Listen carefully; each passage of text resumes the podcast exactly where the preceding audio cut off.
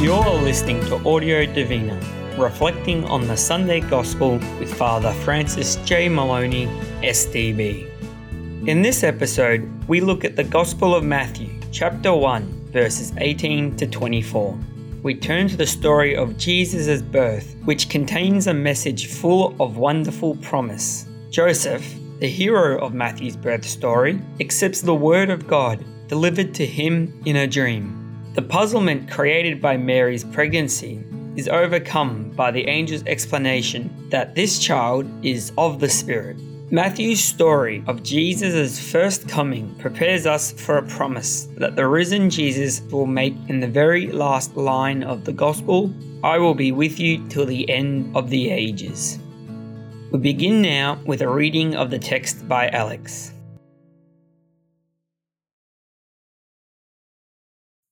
This is how Jesus Christ came to be born. His mother Mary was betrothed to Joseph, but before they came to live together, she was found to be with child through the Holy Spirit. Her husband Joseph, being an upright man and wanting to spare her disgrace, decided to divorce her informally. He had made up his mind to do this when suddenly the angel of the Lord appeared to him in a dream and said, Joseph, son of David, do not be afraid to take Mary home as your wife because she has conceived what is in her by the Holy Spirit. She will give birth to a son, and you must name him Jesus, because he is the one who will save his people from their sins. Now all this took place to fulfill what the Lord had spoken through the prophet. Look, the virgin is with child and will give birth to a son whom they will call Emmanuel, a name which means God is with us. When Joseph woke up, he did what the angel of the Lord had told him to do he took his wife to his home. We will now hear a reflection on the text by Father Moloney. Across our Sundays of Advent, up until now, we have heard very little of the Christmas story. We heard of Jesus asking us to be prepared not for his first coming, but for his second coming. Then, on the second and third weeks of Advent, we heard about the person and the message of John the Baptist, the one who prepares for the first coming of Jesus. As we are in the year of Matthew, the fourth Sunday focuses upon the story of the birth of Jesus as we have it in that Gospel. In the Gospel of Matthew, Mary plays no active role. She's there, of course, because she is the mother. But for Matthew, the figure receives most of his focus is the figure of Joseph. Like many of the women from Israel's sacred story, Mary has been strangely invaded by the power of God. The mystery of this invasion by the power of God is so great and so puzzling that even her betrothed cannot understand it. And as he wonders what he might do to look after Mary in the best way given the challenging situation, the Lord calls Joseph to a remarkable act of faith and obedience. In a dream, Joseph is told of the origin of Mary's pregnancy. The message of an angel comes to him. The child is in her by the Holy Spirit. However, what is perhaps even more important for Matthew, who is just beginning to write a story of the life, teaching, death, and resurrection of Jesus, is that from the beginning of the gospel, we get a proclamation of the future destiny of the Son who is yet to be born.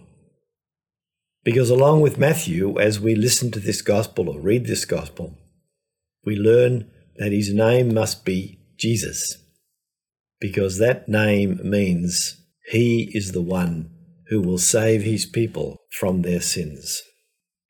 The angel then announces that an ancient prophecy has been fulfilled. The angel says, The virgin will conceive and give birth to a son, and they will call him Emmanuel. I call this an ancient prophecy because it was first made to one of the more sinful kings of Israel, King Ahaz. The prophet Isaiah came to him and asked him to abandon his plans of war. He wanted to unite himself with one of Israel's neighbors in an attempt to overthrow the powerful Egyptians. Isaiah uses this prophecy, this sign that he will give him to show that Yahweh is with him, to have him trust more deeply in the goodness and power of God.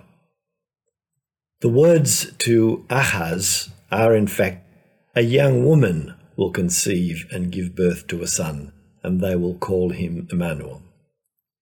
Even before the time of Matthew, however, this had been changed in the Greek version of the Bible to the virgin will conceive and give birth to a son, and they will call him Emmanuel. And that is the text that Matthew uses. Ahaz, however, disobeyed what he was asked to do, and he was destroyed. Joseph, in a wordless response to God, God's message about God's Son and God's Emmanuel. He rose and took his wife to his home. Notice that there is not the slightest sign of any difficulty in accepting the request of God made through his angel in a dream.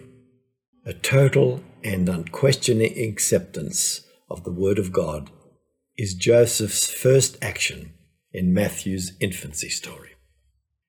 As in Luke, the first person to say, Be it done unto me according to your word, is the figure of Mary. In Matthew, although he doesn't say those words, he too is the first of all believers. Matthew doesn't only report the fulfillment of the prophecy of Isaiah, Jesus being born of a virgin, and his name will be Emmanuel. He adds an explanation of what the word Emmanuel means. And so Jesus' story begins with an indication that he will be the promised Emmanuel, which means God with us. This is a very important idea for the Gospel of Matthew. The Gospel begins with this promise that God will be with us. At the very end of the story of the Gospel of Matthew, the risen Jesus on a mountain in Galilee with his infant church promises them in the very last words of the Gospel I am with you always to the close of the age. Jesus Christ is our Emmanuel, now and always. Two things are happening in this story. On the one hand, God is now among us.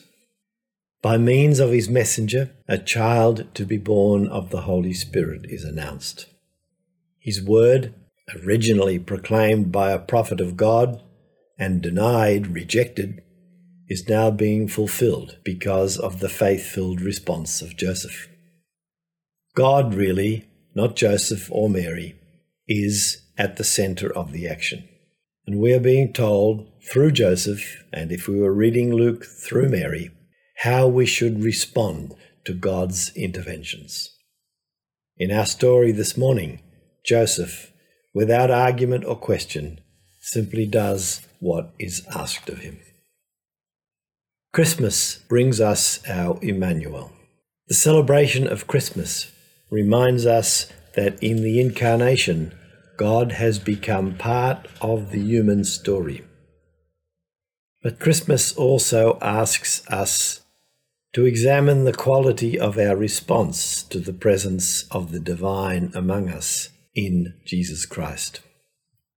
Today, as we look forward to Christmas, Joseph leads the way and shows us the quality of trust and commitment to the coming of God, which should mark our lives and the lives of all those who are blessed with the presence of Jesus, and Emmanuel, who will be with us until the close of the ages.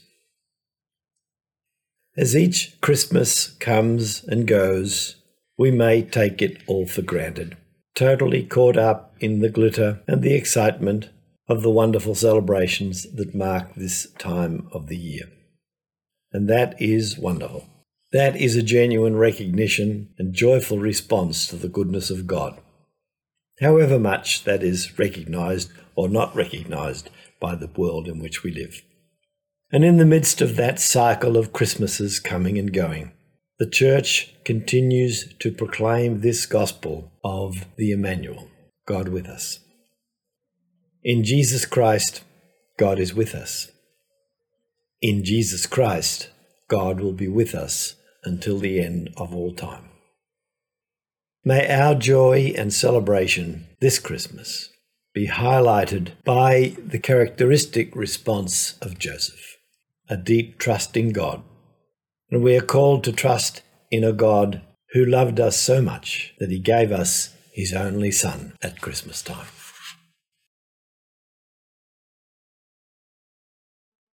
We now recommend 10 to 15 minutes of personal reflection on what you've just heard. Please pause the track now and resume when you're ready to return.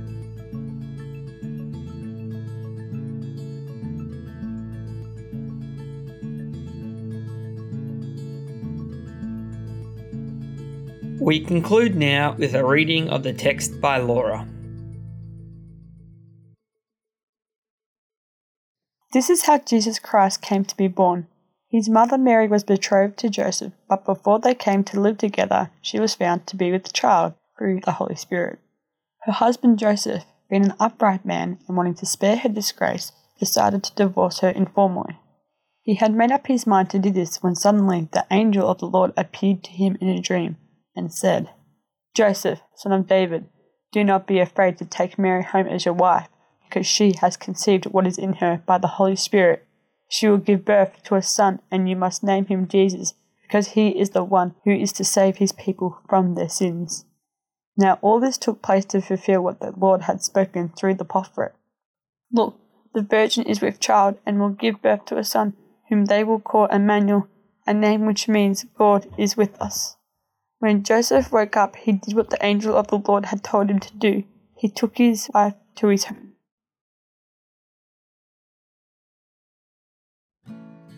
Thanks for listening to Audio Divina. Special thanks to our readers for this episode, Alex and Laura.